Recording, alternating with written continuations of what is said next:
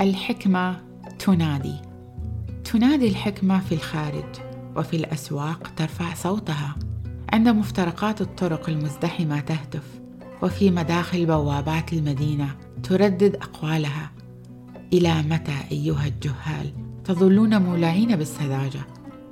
والساخرون تسرون بالسخرية والحمقى بكراهية المعرفة. إن رجعتم عند توبيخي وتبتم أسكب عليكم روحي وأعلمكم كلماتي.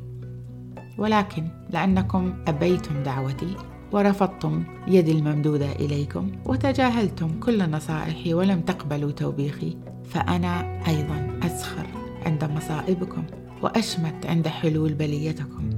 عندما تجتاحكم البلية كالعاصفة وتحل بكم الكارثة كالزوبعة عندما يعتريكم ضيق حينئذ يستغيثون بي فلا أجيب. ويلتمسونني فلا يجدونني لأنهم كرهوا المعرفة ولم يؤثروا مخافة الرب وتنكروا لكل مشورتي واستخفوا بتوبيخي لذلك يأكلون ثمار أعمالهم المرة ويشبعون من عواقب مؤامرتهم لأن ضلال الحمقى يقتلهم وترف الجهال يهلكهم.